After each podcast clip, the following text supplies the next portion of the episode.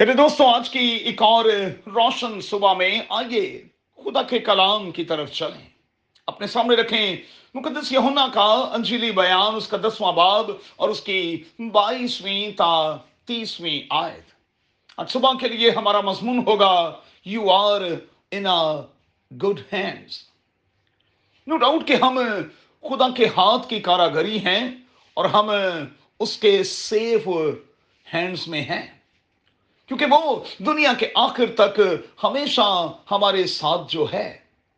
دوستو، وقت کیسا بھی ہو، موسم کیسا بھی ہو، حالات کیسے بھی ہوں، ہم خدا کے ہاتھ میں ہیں اور اس خدا کے ہاتھ میں ہیں جو ہم سے کبھی دست بردار نہیں ہوا، جس نے ہمیں کبھی نہیں چھوڑا۔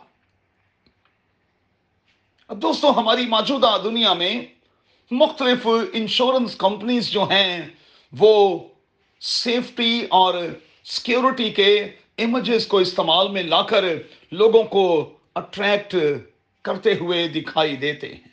لوگوں کو کہا جاتا ہے کہ وہ پالیسی لیں انشورنس پالیسی میں لوگوں کو ہمیشہ تلقین کرتا ہوں کہ آپ کو اس بات کی اشورنس ہونی چاہیے کہ آپ سیف ہیں، آپ سیف ہینڈز میں ہیں۔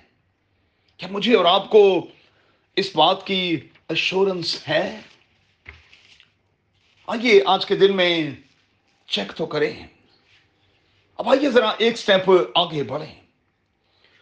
دسویں باپ کی ستائیسویں اور اٹھائیسویں آیت پر کچھ دیر کے لیے غور کریں۔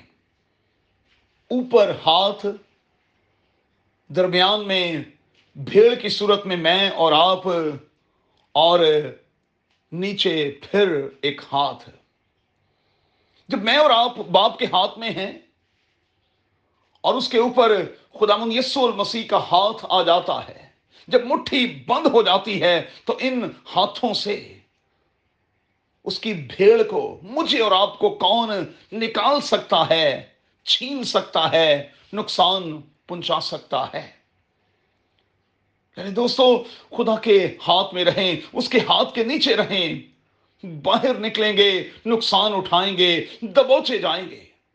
خدا من کے ہاتھ کے نیچے ہوں گے تو پھر کال، ننگا پن، خطرہ، تلوار بھی ہمارا کچھ بگاڑ نہیں پائیں گے۔ اس کے ہاتھ کے نیچے ہوں گے تو کسی بھی طرح کی پستی اور کوئی بھی بلندی ہمیں اس سے دور نہیں کر پائے گی۔ تو کیا کریں؟ اس کے ہاتھ کے نیچے رہیں، اسی میں پناہ ڈھونڈیں، اسی میں خود کو محفوظ بنانے کی کوشش کریں۔ ہو سکے تو آج کے دن میں زبور کی کتاب کے اکانوے زبور کی ساتویں آیت کو انڈر لائن بھی کر لیں اور زبانی یاد بھی کر لیں۔ قادر خدا، آپ کو بڑی برکت دے اور میری دعا ہے کہ آج کا یہ دن آپ کے لیے پورے طور پر برکت کا باعث بنے. آمین.